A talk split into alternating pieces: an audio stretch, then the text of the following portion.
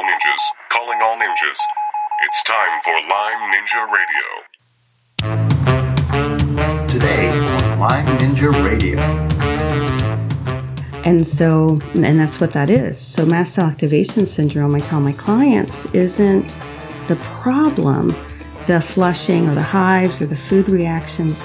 These are the body's best coping mechanism, but we don't want to just dampen down those symptoms and leave the underlying issues alone.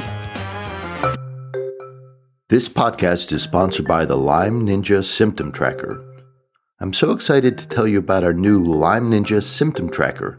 One of the things I hear over and over again, whether it's talking to a patient in my office or consulting over the phone with a client, is just how difficult it is to keep track of progress on their Lyme journey. Recording symptoms daily or even weekly gives them too many data points. There's so many ups and downs, twists and turns that at some point they get lost and confused. The Lyme Ninja Symptom Tracker takes all the guesswork out of tracking symptoms with a simple monthly questionnaire. Once a month is the perfect interval to see if that new supplement or protocol is working.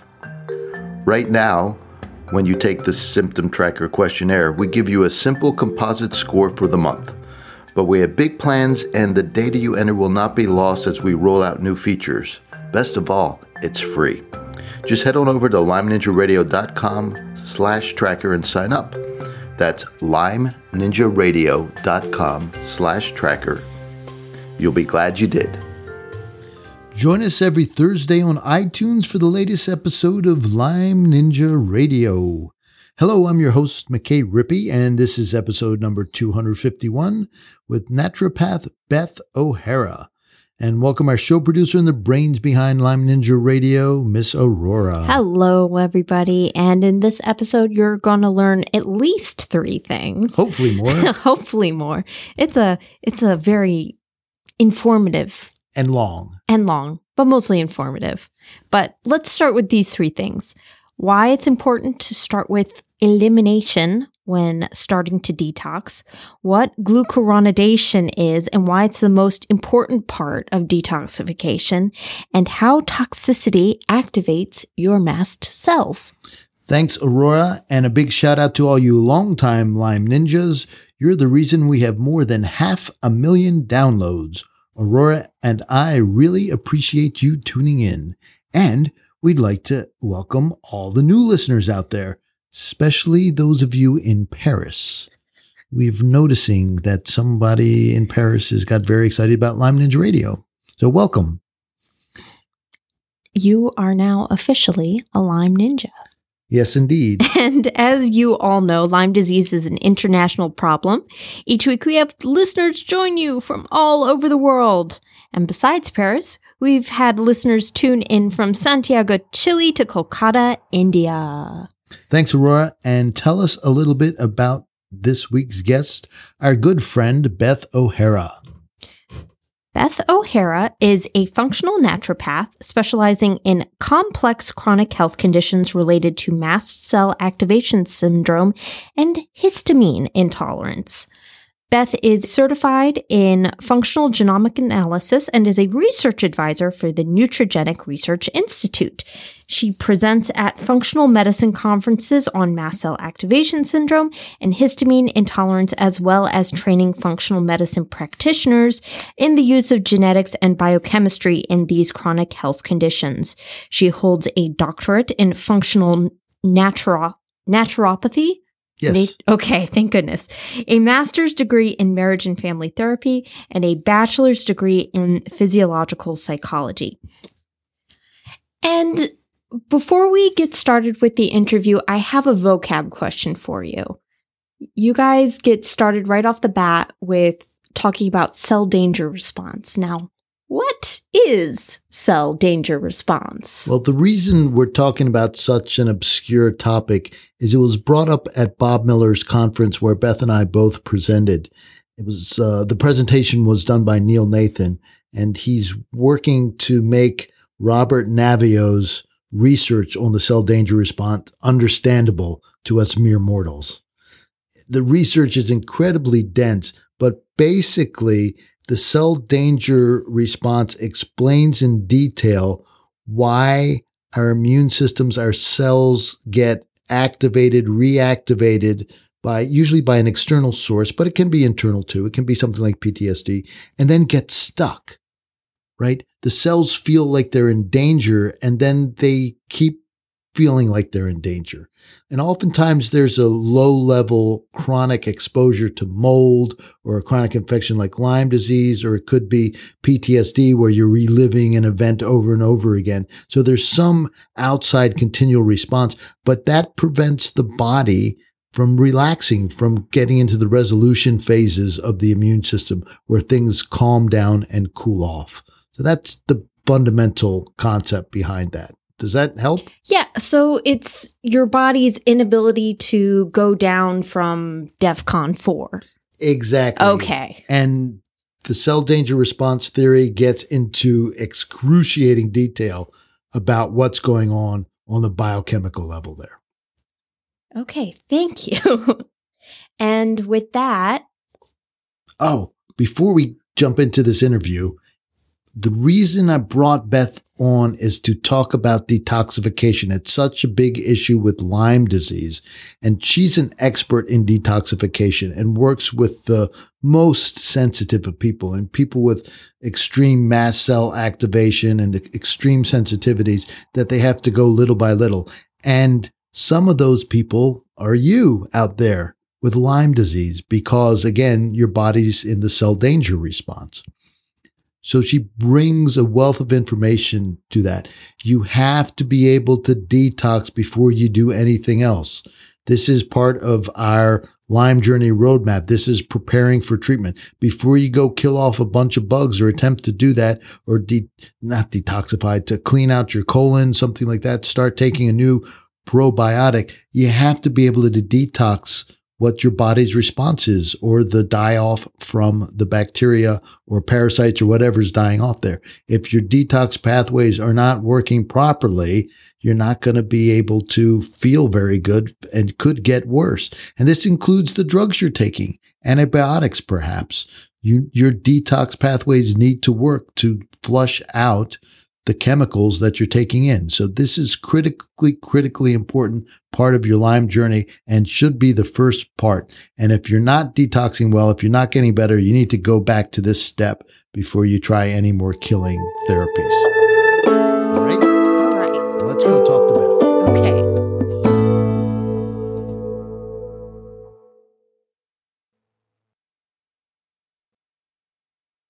Hello, Beth. Welcome to Lyme Ninja Radio. Hi, McKay. I'm so excited to be back with you. We're going to talk about some really cutting edge things that I think are going to be a game changer for a lot of listeners. That's awesome. I love when you do my job for me and introduce the topic or hint. You're teasing the topic. So before we get into that game changing information, why don't you remind people about your story? We've interviewed before, but I think it's important to start fresh so people don't have to search for the old interview. And so, who is Beth? Who is Beth? Sure. O'Hara? Well, today I'm a functional naturopath and I specialize in mast activation syndrome and histamine intolerance and related conditions. So when this arises with mold toxicity, with chronic Lyme, autism spectrum disorders, and I run uh, and own Mast Cell 360, which is my private practice and online practice. And I work remotely around the world. So that's me today, but that wasn't me 10 or 15 years ago. So I was pretty ill from childhood. Um, I grew up in the country. I had many, many tick bites. I'm sure I had Lyme at a young age. We lived in a farmhouse in the country. And what we learned later, we didn't know at the time, was that farmhouse was completely full of black mold. And I lived there for 10 years until I moved out went to college. And my health just kept going downhill. We went, my mother would take me to physicians. Of course, they didn't really know what to do. I had clear mast cell activation syndrome at a young age. I had hives. We were always picking green beans, you know, snapping those, you know, how that goes when you live out in the country or on a farm and canning those for um, for the winter, and I would be snapping the green beans, and I would end up completely covered in hives and itching head to toe. It's constantly allergic to green beans? I, you know, I don't know if it was the green beans or if it was the pollen, but I know now green beans are a lectin, which is a mast cell trigger. So I'm not exactly sure what it is. I don't really snap green beans these days, but Once was enough, huh? I have, I've got my life full of snapping green beans for sure. I used to have to feed the chickens, and um, it was my job to take the corn feed out and throw the corn out to the chickens. And if I put my hands in the corn to toss it, I would end up covered in hives. So one thing I'm going to pause here. One thing that I've been learning about the immune system and all these allergies, autoimmune type of things. If your immune system is turned on, and in this case by chronic mold, so your immune system turned on and you're inflamed and it's trying to battle the mold that's trying to colonize you, then these normal biological molecules, food based things, and even your own self tissue, your own body's tissue, can get presented to the immune system as foreign, as dangerous. Your body's not able to downregulate that part of the immune system. So you're much more susceptible to getting autoimmune disease, to having allergies, things like that. Brutal. Exactly. That is so true. Fortunately, autoimmunity never got turned on for me, but there was a period of time when it was quite suspected. So when I got into college, my health continued to not be great. Now, I didn't know much about health back then. I mean, this was over 20 years ago. I was eating out of vending machines and having ramen for dinner. So I, you know, there was a lot of gluten, a lot of sugar. I would have Coca Cola for breakfast. Not Yum. exactly right. Of champions. was not helping. What were you thinking? I don't know. It was lunch. cheap. I didn't have any money. I was in college. I was putting myself through college. So, so I had, I had a couple scholarships to go to medical schools and I had to turn those down. And that had been my dream, McKay, since I was six years old. When I was six, I decided I was going to be a doctor. And that was the most devastating thing was to not be able to fulfill that dream because of my health. And I didn't know what else I was going to do. But it took me on a winding journey. And I'm now so grateful that that happened because I would have been a traditional physician. I wanted to be a neurologist. But traditional medicine was failing me over and over. So I had been put on a lot of allergy medications. And in the vein that you were just talking about with that immune response, we need that mast cell immune response to kill off pathogens. That's what the mast cells are there to do. So these allergy medications that were dampening down my mast cell response were prolonging and even worsening the underlying chronic infections. And I, we didn't know at the time. I mean, we didn't know about cell danger response 20 years ago. And so, and that's what that is. So mast cell activation syndrome, I tell my clients, isn't the problem, the flushing or the hives or the food reactions. These are the body's best coping mechanism. But we don't want to just dampen down those symptoms and leave the underlying issues alone. And that was my path to healing. It took a long time and I was figuring out on my own because I'd seen over 50 practitioners. I calculated up last calculation now, I'd spent over $150,000 and I tried everything, McKay. I did everything I could do in traditional medicine. I did holistic medicine. I did homeopathy. I did naturopathy, the best that people knew at that time. I did psychotherapy because I've been told many times that because my labs look normal, I must be crazy. On and on, and what many people listening to this are probably familiar with. And it wasn't until I hit the end of the road, I was debilitated. I was bedridden. I couldn't work. And I'm a pretty high driven, you know, high energy person. So it was really hard to not be able to get out of bed until two o'clock. And the best I could do that day would be to unload the dishwasher. And if I got it unloaded, loading it was going to happen the next day. It wasn't going to happen that same day. I had frequent panic attacks, anxiety. I mean, I don't know who that sick doesn't have anxiety and depression. And I went to the best functional medicine doctor I could get my hands on. And he was an hour drive away and somehow got myself to his office. And I've been working with him for about four years at this point. And he said, Beth, we've done everything I know to do for you. And um, we've kind of reached the end of the road. I don't have anything else. You're reacting to everything I give you. It doesn't make sense to me. L-glutamine's making you anxious. Curcumin's making you more inflamed. None of this makes sense, and I, I don't know where to go with it. And I appreciated his honesty, but that was probably the second most devastating thing that's happened in my life because if he didn't have answers, who does? Where am I going to go? And I decided at that point, I was already a health coach in a, uh, before I became debilitated, working on my own health issues and seeing other people get well way ahead of me. And I decided I'm going to have to become a full blown practitioner to figure this out. So I started studying genetic analysis and boom, my glutamine reactions made sense. My curcumin reactions made sense. I was over methylated, high levels of glutamate, histamine intolerance variants across the board. And that was back when we just had about 60 genetic variants to look at. So this was about eight years ago.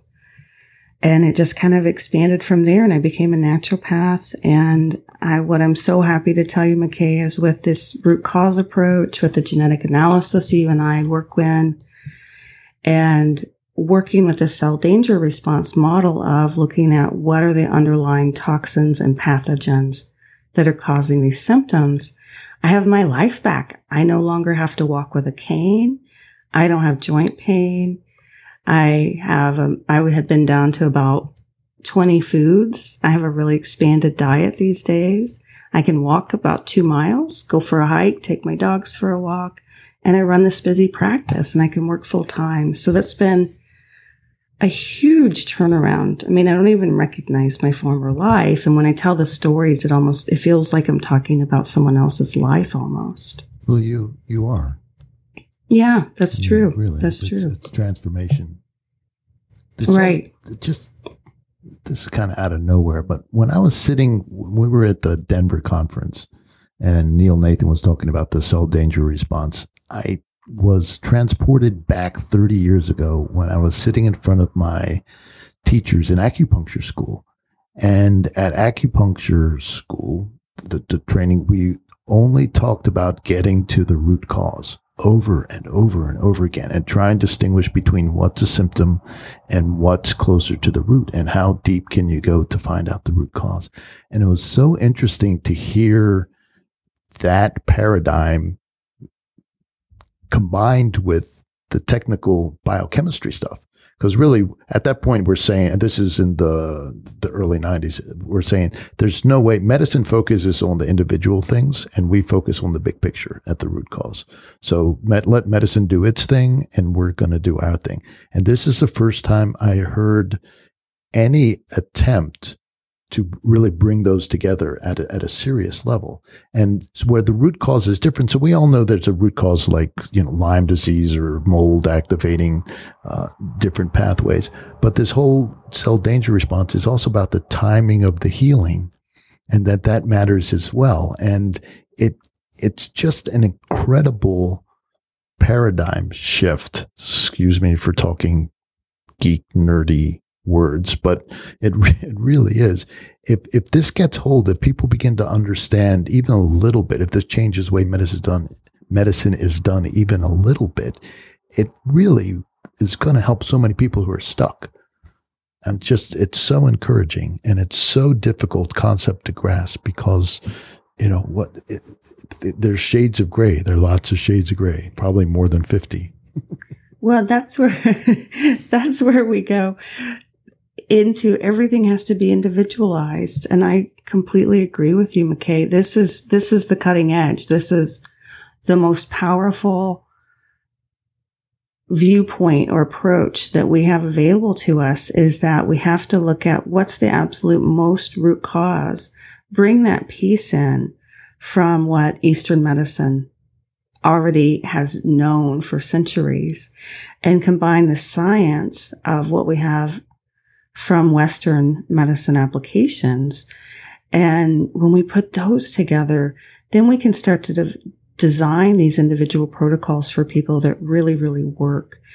And one of the things that always strikes me is that in healthcare, if someone has someone's protocols or approach helps 80% of people that walk in through the door, that's considered the gold standard. That's considered excellent, the top of the top.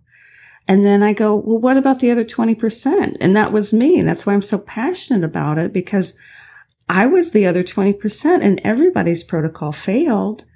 And that's to me, that's not good enough. I think that's, that's okay. And I'm glad we've gotten there, but we have the ability to go further than that. And that's what I specialize in. I know you specialize in McKay's that 20%, this, we have to have individual protocols for those people You're, and look at being generous with the 20%. A good number I heard a while ago is a good drug. Uh, it's successful in about 40%. So misses 60%. Oh, right. I mean, that's just, just, the numbers. The numbers are crazy, but that's that's again that's generic medicine. That's the old paradigm. That's the way of let's find out what works for the entire population. And as we, you know, change locations and live in different climates where we were born and marry across racial lines and things like that, the genetics is like a tossed salad. It's not recognizable. It's not, the old patterns don't hold true. And we've lost grandma. Grandma's around to tell us what we should be eating and what we should be doing and what works for our family. So it's just, we are back to square one. And in some ways, it's extremely painful for people like you trying to find their health. On the other ways, it's exciting and forcing us to come up with personalized medicine and to move away from the generics.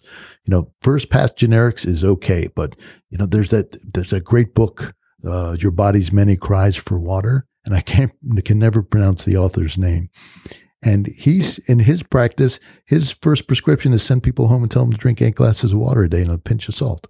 And then mm-hmm. if they're still sick, come back and see me in two weeks. Mm-hmm. So, you know, Uh, the first pass of medicine is the generic path. And he says most of the people get better or half, something like half. Right. But if right. you can cure half people with a glass of water, what are we giving them meds for? Exactly. Right? So we've got, and those meds aren't, for the most part, you know, with the exception of things like anti-malarials or something that may be necessary for extreme acute infection, they're not dealing with the root pieces. They're just covering up symptoms. And when we just cover up symptoms, we make underlying toxicity and pathogens worse. And so we've got to go to that level. We have to deal with it at that level. And that's where the big difference is. So that's why, you know, people come in and I ask them in my intake forms, how many glasses of water do you drink? What's your water source? What's your air source?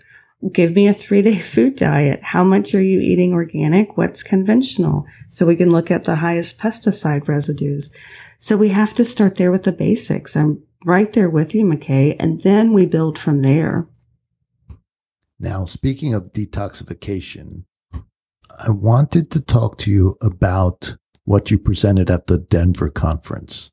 And that's part of phase two detoxification. So most people know phase one is basically you take these super toxic kind of uh, fat soluble substances in the body and the body breaks them down to water soluble, which is easier for the body to excrete, but they're more dangerous. So they have to be quickly then resolved from phase two and bound up and then excreted through the bile, through the stomach and into the intestines and on out through your toilet. So that's, that's the detox pathway in a very small nutshell. And you were talking about something called glucuronidation. Am I pronouncing that correct? You've got it. Yeah. It took me a number of tries to get that down. glucuronidation. That's it. What is glucuronidation? Yeah. So let me paint the picture also that, so in this phase two detox pathway you're talking about, we have six main reactions that go on. And so most people have heard of, uh, if they're in this world, they know about glutathione. Glutathione. Glutathione, yep, gets a lot of attention. Very important. Methylation gets a lot of attention. We have acetylation. We have amino acid conjugation. We have glycination. And then we have glucuronidation. So, you know, when Bob Miller asked me what I wanted to present on at that conference, which detox pathway, I thought, well, I don't know a lot about glucuronidation and there's not much written out there, you know, in toxicology courses and detox courses. It maybe got a couple paragraphs. So this will be easy to cover. it won't Little take. did you know. Oh my gosh, McKay. So when I started diving into this, paper after paper after paper said that glucuronidation is the most important detox pathway. I'm like, why isn't, why isn't this in our courses? Why aren't people out there talking about this as much as methylation and glutathione? I don't know, but I'm on a mission here to change that because understanding this transforms how we work with toxicity, especially around Lyme and mycotoxins and these things that people are really struggling with for a long time. So why is it the most important, Beth? So glucuronidation is involved in 40 to 75% or even more of all toxin elimination. Alrighty then, that explains it. so 40 to That's pretty simple. 75% or more are the estimates because there are toxins we still don't know how they're detoxed. We don't know what the pathways are yet. There are mycotoxins. We're not clear on the pathways yet, but glucuronidation is involved in quite a lot of mycotoxin detoxification in breaking down hormones like estrogens, testosterone, thyroid hormones. It breaks down fatty acids, fat soluble vitamins like vitamin A, D, E, and K. It breaks down salicylates. And so some people have heard of or may have salicylate sensitivity where they react to high salicylate foods, which would be like blueberries and macadamias. A lot of herbs are high salicylate. So that can be a reason people have supplement reactions. And it also breaks down serotonin and melatonin. And when these things build in our systems and they can't go through the glucuronidation pathway, that's going to stimulate more mast cell activation. Those toxins are going to be, instead of getting bound up in the glucuronidation process to make them less toxic, they're going to stay in the more toxic form. And this is one of the reasons that a lot of Lyme and mycotoxin protocols, when they're failing for people or people are having bad Herx reactions, this is one of the reasons why. That makes so much sense. And I I have a question you may not have an answer to. So with, you know, my interest is in the nitric oxide world and the NOS enzymes. So they, they work together as a team. So there are three NOS enzymes and then there's a separate pathway. We don't need to get into it, but all you need to know is they kind of work as a team. Do these detox pathways work together? Like if your glucuronidation isn't working 100%, does some of that fall over to like the glutathione pathway or are they silos where things can only go down one channel? That's a fantastic question. It depends on the toxin in question the chemical structure.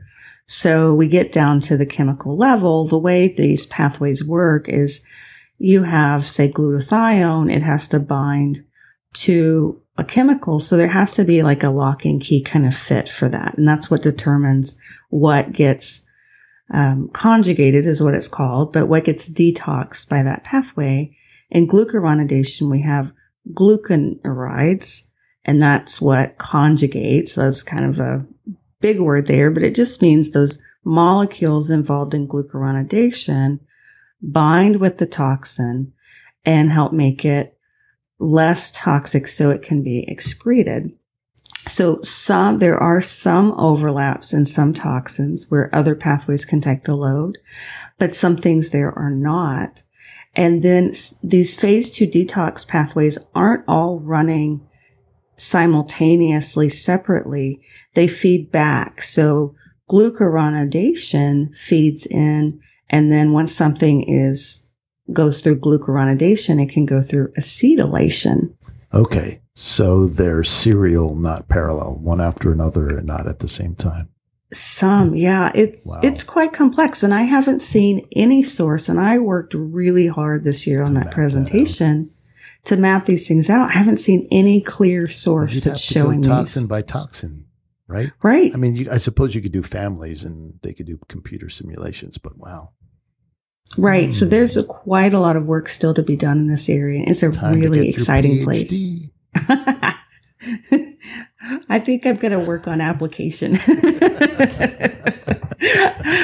work with clients here, but um, yeah, so it's it's super exciting. And then what you were talking about earlier is once once these toxins get broken down, then they get excreted through the kidneys into the urine or through with the bile into the intestines.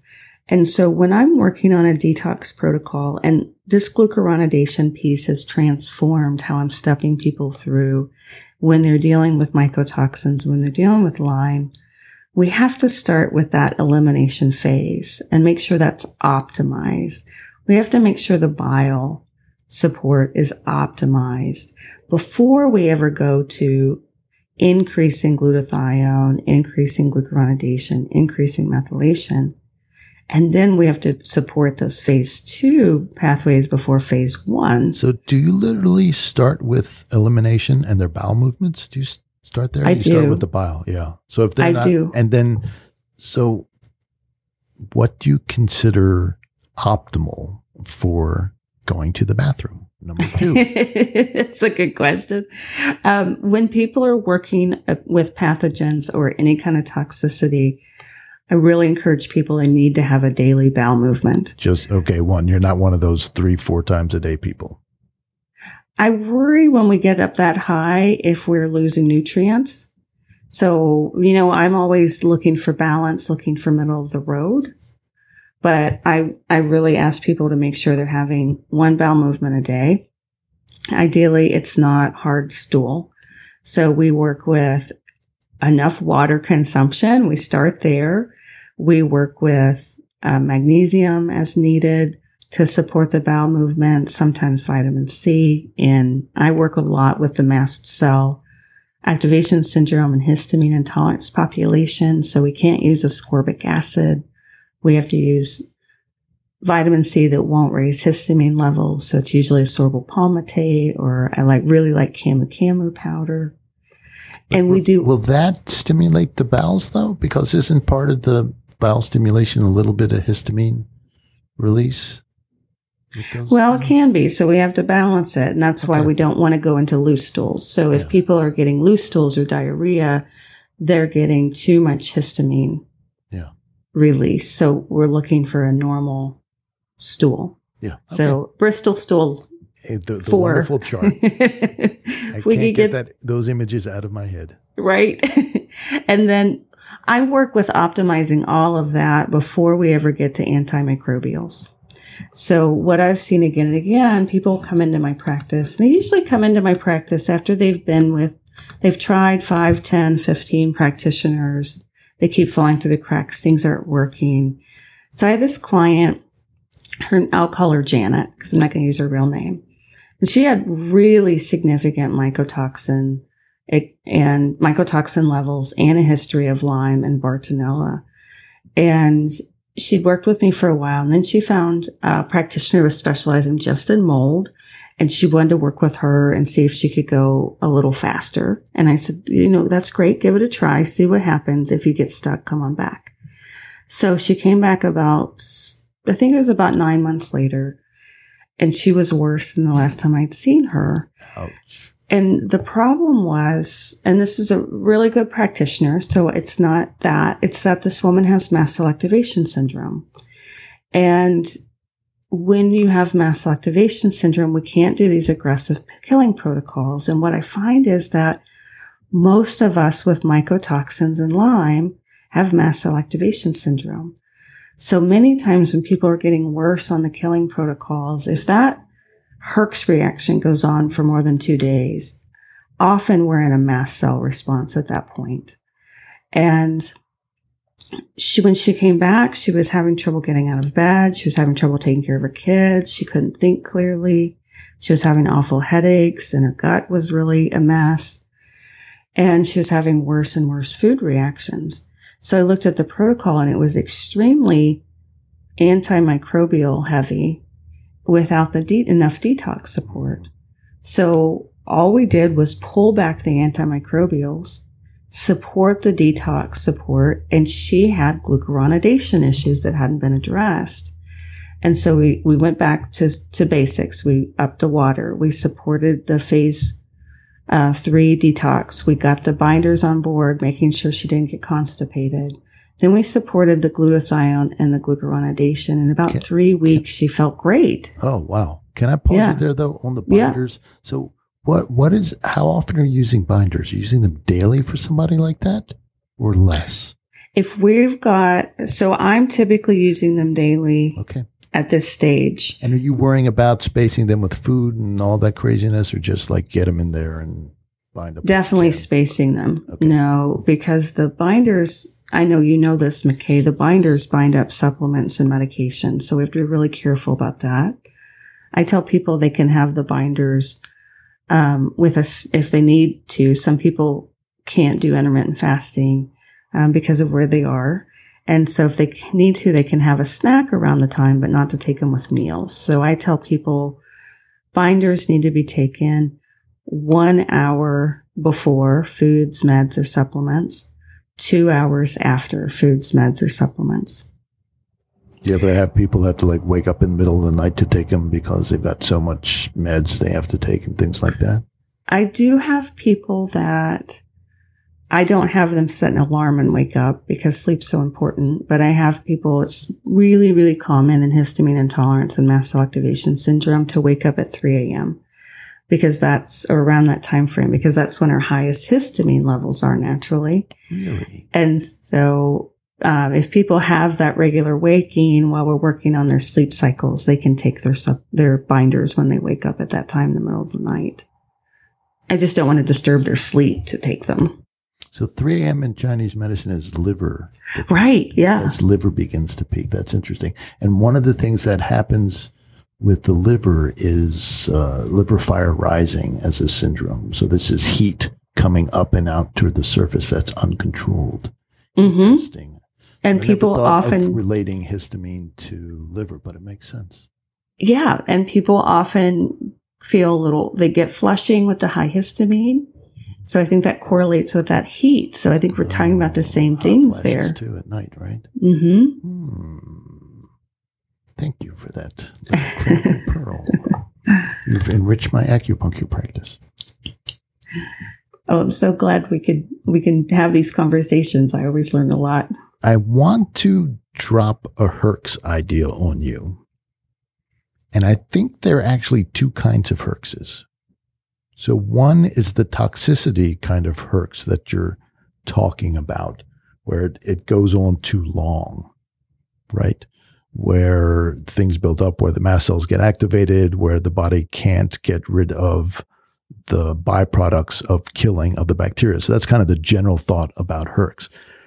I also think that Herx could be the immune system waking up, particularly the phase one immune system waking up. So we all we've all had the flu when there's nothing else going on and you just feel terrible. Matter of fact, the Herx symptoms are flu-like symptoms, right? For the most part. And there's nothing wrong with the person, right? There's nothing wrong with you. You're just immune system's working. So I would like to just toss that out there that the Herx may be just your immune system waking up. But again, the important part, which you brought out so beautifully, Beth, is that it should resolve. this is Right, not right. something that goes on for days and days and days. That's not a Herx. That's something else. And the other thing is that you're kind of the cooling, the resolving function of your immune system and your body and the detoxification. It does need a little bit of fire to get it going. It's like, you know, to cool things off, to set off the sprinkler, there does need to be a little bit of heat. Yes, and I think this is just really brilliant work you've been doing, McKay, is looking at these different branches of the immune system and how they express themselves and when they're important and how that ties in with the cell danger response we're talking about. And so when we're differentiating and and I think you can describe that um, type one or Th1 response a little bit better. The what the we're looking for there. But what we're not looking for, what we don't want is a lot of flushing, swelling. We don't want um, rashes. We don't want the gut to be getting worse. We don't want a lot of headaches. Um, so I, I look for those mast cell type reactions that are telling us that the mast cells are getting overstimulated, overreactive, and we're pushing them too hard. So to kind of zoom out, just in case people, mast cells are new to people, these are the cells that are the frontline defenders of the immune system that protect us from toxins, protect us from pathogens. And so they're kind of like the guards to the castle and so toxins and pathogens are coming in towards the castle, which is your body. The mast cells are there to isolate them, to fight them off and call in the other immune cells to do the job. But when the mast cells get dysregulated, as they can easily with long standing chronic infections or chronic toxicity, or even in really heavy killing protocols, then instead of just shooting at the enemies when they come in, they start shooting at the butterflies and this is where we get these kind of mast cell activation syndrome reactions. We don't want to let that go on for long because once a mast cell cascade gets going where the mast cells trigger the surrounding mast cells, trigger the surrounding mast cells, that can take months to burn out because mast cells live a very long time. So sometimes when people have done a lot of mycotoxin or mold or Lyme killing protocols. And it looks like the mold toxins are gone, the Lyme toxins, and the, the Lyme pathogens are gone, but they're still really sick. Often it's mast cell activation syndrome that's burning out of control at this point. It may not be a residual infection. You know, I'm so geeking out here right now. I'm loving it. And what's interesting, so one of the other sentinel cells in the body in the immune system is the macrophage. Now, unlike what you're saying about the mast cells, the macrophage can switch off and move to healing mode fairly quickly. And you're saying that the you know the histamine response and the and the mast cells can stay activated for months. So that's one that I, have got to look into like the difference in how the, the crosstalk between mast cells and macrophages and actually the, the T helper response to the TH1, TH2 and see how that all fits together. Cause that's, that's really, really interesting. I didn't realize that the mast cells kind of get cranked up and then they have a hard time standing down. That's awesome.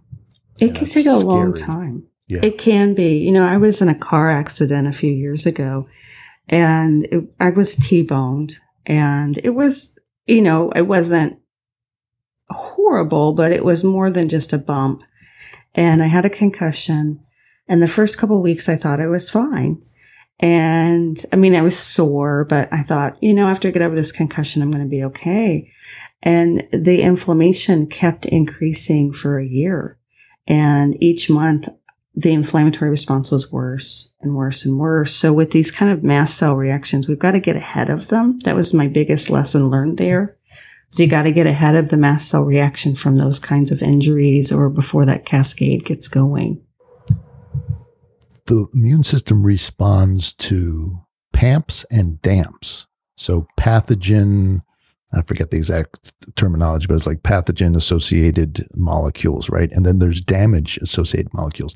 So it gets started either way, right? So you have some damage done, right? And then the inflammation doesn't resolve, then the inflammation damages more cells. And so if you get any sort of ATP leaking out into the cytoplasm, that just gets the immune system crazy because that's a sign that something's there that shouldn't be there uh, a, a, virus or a bacteria or any other invader. And so the immune system gets cranked up. So you've got this, you have this slow rolling right, escalation of your immune system over a year. And we don't, you know, we think of the immune system as jumping in and getting fired up really, really quickly, right? In a couple days, but not over a year. But yet here you have this happening. That's, that's incredible. Right. It took two and a half years for me to turn the corner on that accident because I didn't get ahead of it fast enough. So how did you, let's go off track here. What, what did you do? What did, was it any one thing or is it just staying after it, staying after it, staying after it?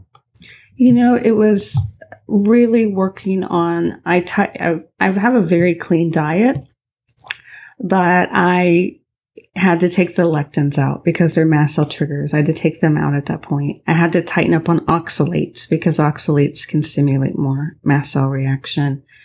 And then I had to work really hard on stabilizing those mast cells. So the approach for that is different than if somebody's working on killing pathogens off and we need that mast cell response. So then we don't work as hard and heavy on stabilizing the mast cells early on. We do that later in the protocol.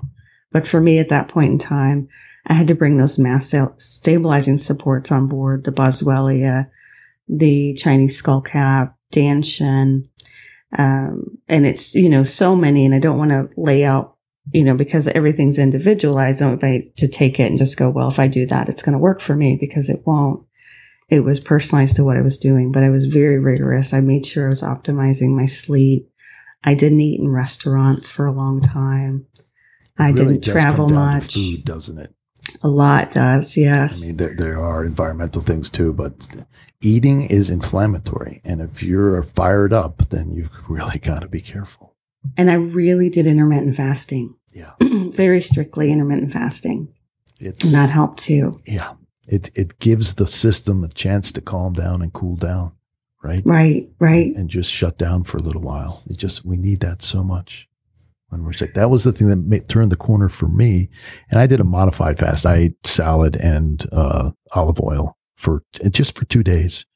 But that fast was uh, made such a major difference uh, in my healing. Just turned things around so quickly. It was incredible. Right. Yeah. And sometimes I'll bring that in for somebody if they're really flared up. We might do a short term um, elemental diet. We might do, um, usually people, if they've got HPA axis issues, adrenal, what we call adrenal fatigue, we don't want to do a water fast because they're not strong enough for that. They're not ready for that. But a modified fast, like you're talking about. And I, I want to shift back to this glucuronidation. Oh, thanks. And we, kind of- we went down every other pathway except glucuronidation. well, I wanted to share how people might know that they could have some issues with glucuronidation. What are some of the clues? awesome. So some of the clues are if you're doing antimicrobials and you're feeling worse on the antimicrobials and it's not resolving quickly, then it may be the anti, what happens is when you use antimicrobials, they kill off the pathogens. And in that pathogen dying process, biotoxins are created and those biotoxins have to be detoxified. And a lot of biotoxins go through the glucuronidation pathway. So that's one clue. Another clue is CBD oil is actually broken down by glucuronidation. So sometimes if you're having glu- CBD issues, could be a brain issue, but everyone I have in my practice that has glucuronidation issues struggles with higher dose CBD. So that can be a clue if it's not making sense why you're not tolerating CBD. If you feel worse with vitamin D, if you feel worse with vitamin A, those go through glucuronidation. I have people that are reacting a lot to vitamin D. And then when I went and checked, they had glucuronidation issues. A big clue is if bilirubin, which gets measured on a standard um, complete metabolic panel. It's a general test you get in a annual workup. If bilirubin stays chronically towards the top of the range, that's a specific glucuronidation issue. That bilirubin is a byproduct of, of the liver and breaking down heme. And if bilirubin stays up there, it doesn't even have to be elevated, just towards the top of the range. That can be a clue of a specific glucuronidation issue. And the reason I say specific one is there are a lot of glucuronidation enzymes, not just one. There's a whole bunch and it's a whole complex pathway. So this is why if you're having these trouble, this kind of trouble, you want somebody knows this pathway that can map it out. Also, if people reacting to estrogens, um, even bioidentical or bioidentical um, progesterone could cause a problem. If people have elevated reverse T3, that goes through glucuronidation. And so if you're seeing your reverse T3 up, top of the range or above the range, you might want to check this pathway out. Wow. So much to think about. It's amazing. Now, can I, I have a patient. Can I ask a question about her?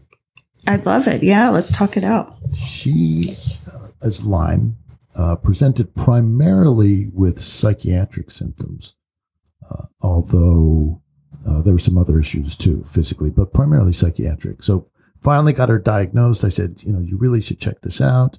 She was from the East Coast and away in school.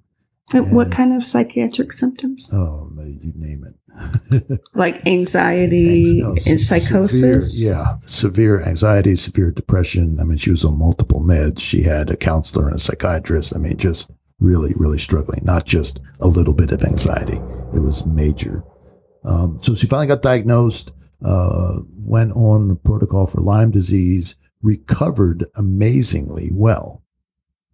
And she also, at, this point now, has basically two symptoms that she's dealing with, two or three symptoms. So one of them is pretty severe fatigue in the afternoon, kind of cortisol kind of thing. Although her cortisol uh, levels have resolved uh, remarkably well. The other thing is when she's walking across uh, campus, she'll break out into a sweat. So any type of activity immediately produces a sweat. She does have night sweats as well. And the last most troubling thing is she has neuropathy, uh, hands and feet primarily, although sometimes it kind of crawls up her fingers and hands and, and legs a little bit, but primarily. And sometimes it's just a tingling or numbness, and then every once in a while goes into pain. So we, we, we have done her genetics, and she has quite a few muta- mutations in UGT, I'm sorry, 1A4 and UGT8 and some in PGM3.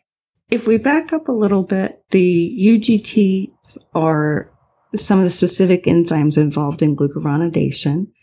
So we have 13 different ones. And you can check your genetics. And McKay and I both use your genomic resource for genetic testing. It's one of the best. Um, I think, in my opinion, it's the best health oriented genetic test kit on the market. And so the whole glucuronidation pathway is mapped out. Um, you can get that tested in that kit. And then the PGM3 is one of the precursors to making these glucuronides, which is what they're called, which is what actually binds to the toxins. So that could be, there could be a residual toxin um, issue going on. I would check, you can check glucarate levels. There's a couple labs that, that check for that. And also be sure to look at beta glucuronidase. And so beta glucuronidase is tested in stool generally. It can be tested in tests like the GI map or Vibrant Gut Zoomer. This is really important to look at with glucuronidation, this enzyme called beta glucuronidase. This is produced by bacteria in the gut.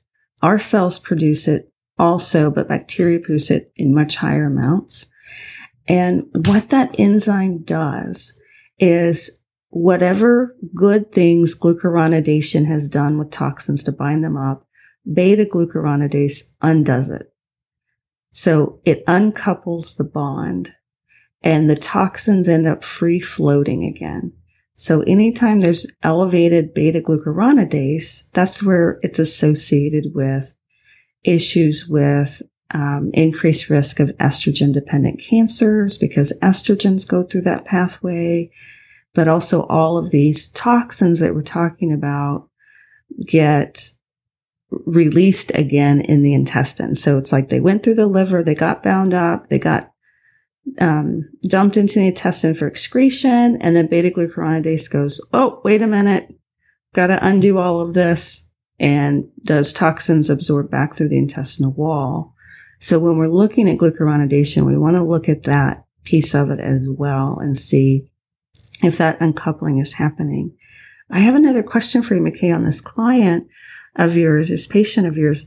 Um, does she tolerate intermittent fasting or low carb diet, or does she? She does As a not. matter of fact, she eats frequently. So that makes a- me She's a wonder. vegan. Since the cortisol levels were resolved, um, with what you're describing, the psychiatric symptoms, that makes me wonder about the heme regulation and subclinical porphyria there. So that's often involved in psychiatric symptoms, and that's a whole nother topic for um, probably another show, but that, She that's something I might think right, of. She has been um, anemic before, so that strikes a little bit of a theme. Although her heme pathways aren't nearly as variated as On the the genetics. ones. Yeah. So I often see people that have, we can have two types of issues with that heme pathway. And the heme pathway is really critical in detoxification because it forms the base molecule for many of our detoxification enzymes, like all of the phase one CYP450 enzymes, for example, and also nitric oxide synthase and several other enzymes. So that heme pathway is really critical. People can have genetic issues in that heme pathway, which is not as common, but that heme pathway will get shut down by toxins and by pathogens, the toxins from pathogens. So I see a lot of secondary, That makes a lot of Heme sense. issues. Yeah. yeah, So it's not a genetic issue, it's a functional issue. it can be a functional issue. So I'm just wondering about that, especially when people don't tolerate intermittent fasting, they don't tolerate low carb diets. I always look at could we have some subclinical porphyria going on? Interesting, interesting. Now, you created a supplement for the glucuronidation pathway, and is is that something I should be thinking about with her as well? Possibly. I would check that beta glucuronidase.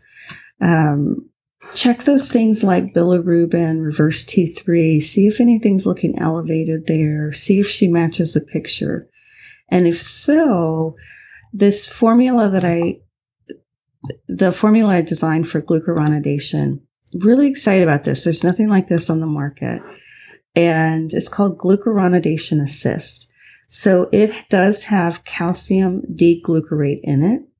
And that calcium D-glucarate is what helps with elevated beta glucuronidase. So if you see that ever on a stool, elevated on a stool lab, the calcium D-glucarate is what helps there. It's also used for women that have elevated estrogen levels. And because again, that calcium D-glucarate will help reduce beta glucuronidase. So it doesn't undo all of our good stuff with glucuronidation.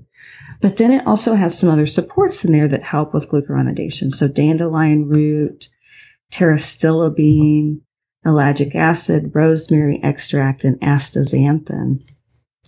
And it was really tricky formulating this because a lot of supplements, a lot of herbs and um, that we could use, they may upregulate certain UGT enzymes, glucuronidation enzymes, and downregulate some of the others. So what I did was really go through all of the research on the herbal supports for glucuronidation and just pulled out the ones that support glucuronidation across the board. And so that's that product, Glucuronidation Assist. And that is available through functionalgenomicnutrition.com as are McKay's really exciting nitric oxide supplements that are available there as well. So all the nitric oxide the supplements. Yep. All the nitric oxide supplements up there, McKay's formulations. And then we've got an MC stabilizer, which is a really mast cell, just to in Yeah. case, in case you missed that.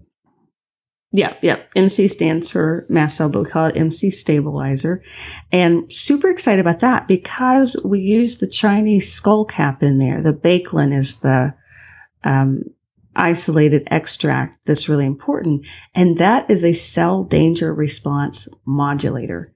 So I'm super excited about that. And then we added some other things in that are very supportive and helpful for mast cells and mast cell reactions. So I see those formulas as going together for people who are doing detox work, who are working on Lyme, working on mycotoxins. Now, are those supplements available directly to patients or only through practitioners? Has that changed? I believe they're just through practitioners. Okay. Uh, but you could get them through McKay. You could get them through my practice, mastcell360.com. And you can go onto that website, functionalgenomicnutrition.com, and you can see everything that's available in that line and see the ingredients. And all the ingredients. You have patients who go on there and just check it out and say, I really think I could use this. Yeah. I yeah. can't take this because it's got fill in the blank in it.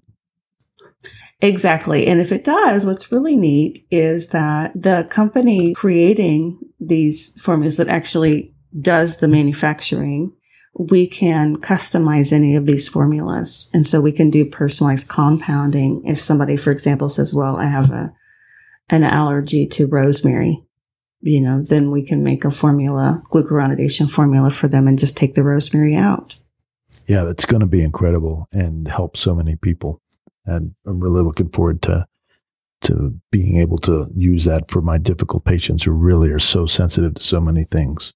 You know, you want to help them, but like you said with you, you know, sensitive to so many, so many things. Everything makes them sick. Well, and that's what I have often in my practice. I'd say 95, 95% of people are super sensitive. So often we start with single ingredients in my practice, really Yeah. careful about the formula. Small amounts, right? some tiny, tiny amounts. I start with sprinkles and titrate up and work on So the. you put that in the protocol. One sprinkle. I do start with one sprinkle. It's effective. Fairy dust. That's that's what you know. That's what got me well. That's how I had to start, and it really works. It's slow, and I have a saying in my practice that slow is fast, and fast is slow. So if we try to go too fast, we're going to go backwards. It's better to go slow and steady. And that is really what makes a difference for super sensitive people. And also checking those fillers and just super, super careful about those fillers. One last comment I'm going to make, and then let's wrap this up because I have capitalized way too much of your time.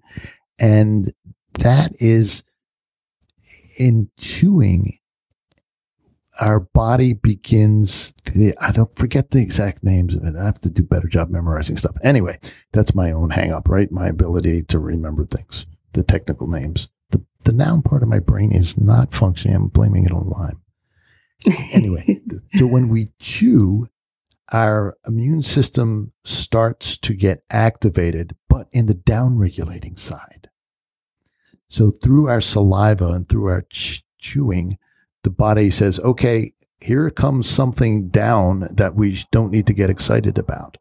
So th- that's something also for some of your people to take into consideration is like some of these herbs maybe should be in liquid form or and, or in water, you know, sprinkle like that, and let it sit in your mouth for a little bit, hmm and let your body begin to recognize it before you swallow it.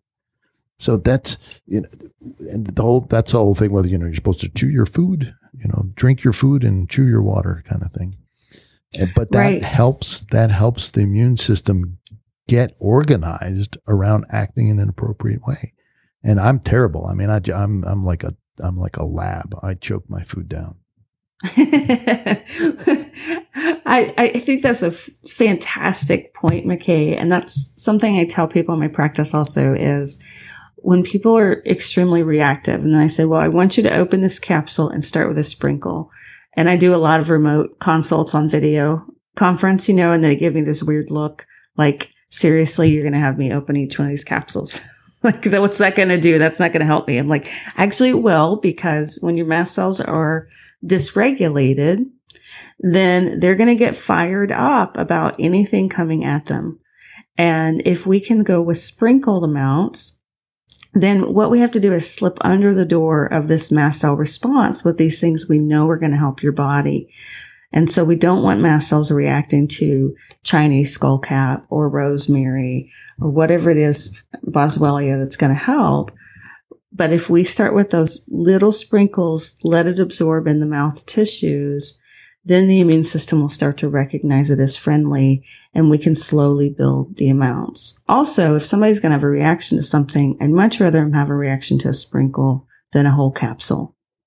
So this is why I use this slow, steady approach for people who are super sensitive. Not everybody has to go that slow, but when people have had so, so many failures, I really like them to come in and get to have a lot of successes. Better safe than sorry. Yes, absolutely. So let's wrap up here. One last time, how can folks get in touch with you? Sure. So you can go to my website at mastcell360.com. So mastcell is spelled M-A-S-T as in Tom. Cell C-E-E 360.com. I've got a free root cause approach on there. So when you go to the website, you'll see, um, a pop-up that asks you if you want the root cause report. I highly recommend that because that's a root cause report that's going to apply if you have mast activation syndrome, if you have toxicity issues, most of your chronic health issues. And that takes you through the most common root causes. And if you don't see that pop up, it's just at mastcell360.com slash free report. So the most important thing I tell people is whatever's going on with your health, don't give up. It took me 15 years to find answers before we had all of this great knowledge that McKay's talking about, I'm talking about, before we knew what cell danger response is, before we knew what mast cell activation syndrome was. And the one thing that kept me going through is I knew there were answers out there and I didn't give up. And if you don't give up, you're going to find that. And the best approach that I've found is looking at these root cause pieces, doing the genetic analysis. And I've been able to get that percentage. We talked earlier at the beginning, McKay, about 40 to 80% getting benefit. I've gotten that up to 95% in my practice doing individualized approaches, which I think is really, really good. And we'd have it higher, but some people aren't ready to do the changes they want to do because this takes a lot of work. It's not a one pill kind of solution. It takes quite a bit of work and it takes time, but the people that are willing to do the work and put the time in, we always find big puzzle pieces for them and help them get further down the road with their health. I have two clashing cookie cookie not cookie cutter fortune cookie sayings and one is when the teach when the student's ready the teacher appears and then the second one is the wise person is sick of being sick. So mm-hmm. I think you summed that up very beautifully. Thank you so much. Thank you so much, McKay. Love these talks with you.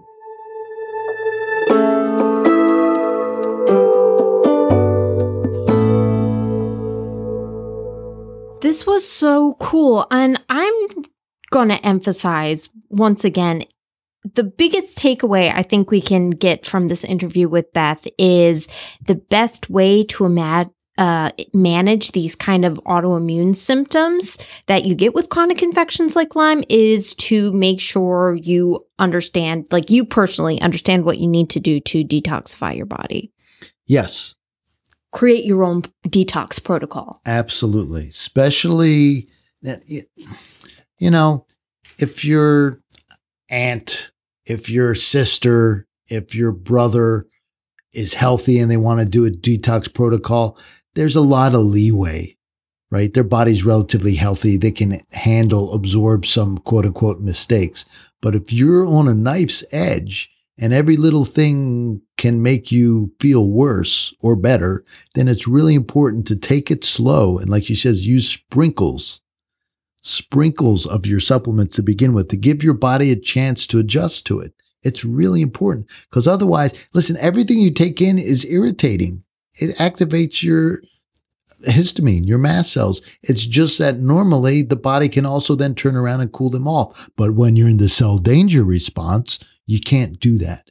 And that's why it's so important to go slow and to get the detox part absolutely nailed down. Okay. And that reminds me, detox is the very beginning part. Well, not the very beginning, but before you start going to kill bugs, you need to prepare. And that's part of our Lyme journey. If you want a graphic organizer representation to find out what you need to do, get your plan A, plan B ready for your detox. Remember, always have a plan B. You know, if you're going to do that yourself, or you need to work with somebody with Beth who has plan A, B, C, D, E, F, G, H, I. Anyway, you get the point. I'm killing that. You go Beat that you- dead horse. and she goes into one A, one B. I'm sure she does. Anyway, head on over to lymeninjaradio.com and you will see if you hear the cat in the background, that is just, she's jonesing for food. We just fed her. We tried to get rid of her, but she found her way back into our Lyme Ninja studio. And the dog snuffling underneath. Anyway, it's just a menagerie here Sure this is. evening. What am I trying to say? LymeNinjaRadio.com. Visit it. You can get a graphic organizer for our Lyme journey.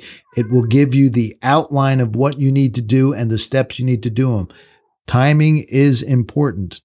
Also, if you need Beth's information, you can always go to lymeninjaradio.com, click on her or search for her. You'll see the episodes and you'll see a previous, a link to a previous episode with her as well if you want to hear more and get all her contact information in one place.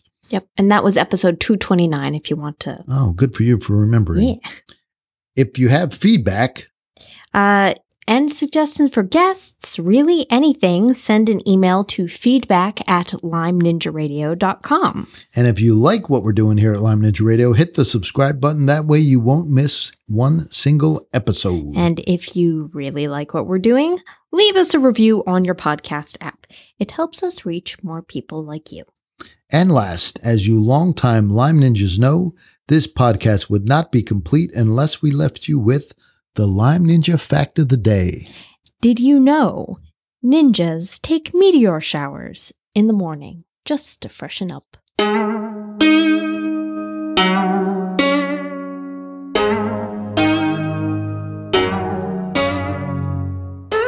Lyme Ninja Radio is a purely public broadcast and is not intended to be personalized medical advice for any individual's specific situation. Each individual's medical situation is unique, and Lyme Ninja Radio should not be relied upon and or considered as personalized medical advice. Lyme Ninja Radio is not licensed to render medical advice and should be considered simply the public opinion of Lyme Ninja Radio and its guests. Recommendations on specific treatment options are not intended to address any listener's particular medical situation. As always, contact your physician before considering any new treatment.